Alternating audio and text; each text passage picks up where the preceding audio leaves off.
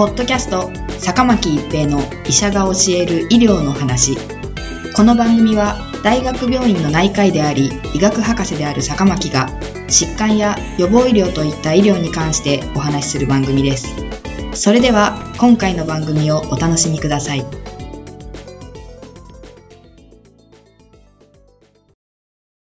皆さんこんにちは、坂巻一平です。ポッドキャスト、坂巻一平の医者が教える医療の話。今回はインフルエンザワクチンです。インフルエンザはインフルエンザウイルスに感染することによって起こる病気です。通常の風邪よりも急激に発症し、症状が重いのが特徴です。インフルエンザに感染すると、1から5日の潜伏期間の後、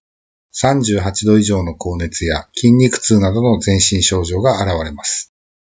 健康な人であれば、その症状が3から7日続いた後、治癒に向かいます。インフルエンザウイルスには強力な感染力があり、一旦流行すると年齢や性別を問わず、多くの人に短期間で感染が広がります。日本では毎年12月から2月に流行が見られます。2009年春、いわゆる新型インフルエンザが流行したことを覚えている方もおられるかもしれません。2009年に世界中で流行したいわゆる新型インフルエンザは A 型、H1N1 亜系というものでした。人に感染するインフルエンザウイルスには A 型、B 型、C 型の3つがあり、現在流行の中心となっているのは A 型と B 型です。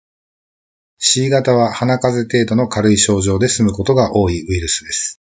インフルエンザの予防に効果が期待できるのがワクチンの接種です。2014年までは A2 価、B1 価のワクチンでしたが、2015年からは A2 価、B2 価の計4価のワクチンになっています。抗体ができるまでに2、3週を要しますので、流行シーズンを迎える前の11月頃までの接種が良いでしょう。しかし、2017年のワクチンは十分量のワクチンが供給されないのではないかと懸念されています。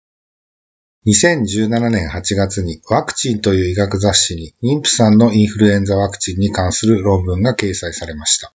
オハイオ州立大学のグループからの発表です。計141人の妊婦さんにインフルエンザワクチンを投与し、前年にワクチンを投与された群91人と、投与されていなかった群50人に分け、ワクチンの効果を抗体価で比較しています。投与30日後では、前年にワクチンを投与されていない群の抗体価が、前年にワクチンを投与された群より高いという結果でした。この論文をもとに、インフルエンザワクチンは無効であるとか、免疫力を落とすといった考え方をする方もおられます。そして、インフルエンザワクチンは投与すべきではないとも考えている方もおられます。しかし、少なくてもこの論文の著者たちは、そのようなことは言っていません。出産時の抗体価、最体の抗体価、すなわち新生児の抗体価では、両軍に差を認めなかったという結果を示しています。すべての薬剤、もちろんワクチンにも副作用のリスクはあります。しかしながら、妊婦さんがインフルエンザを発症すれば重症化のリスクがあり、胎児に影響があること、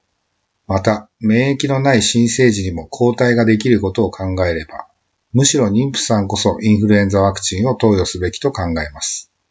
ポッドキャスト、坂巻一平の医者が教える医療の話。今回はインフルエンザワクチンでした。ありがとうございました。ポッドキャスト坂巻一平の医者が教える医療の話。今回の番組はいかがでしたか？次回の番組もお楽しみに。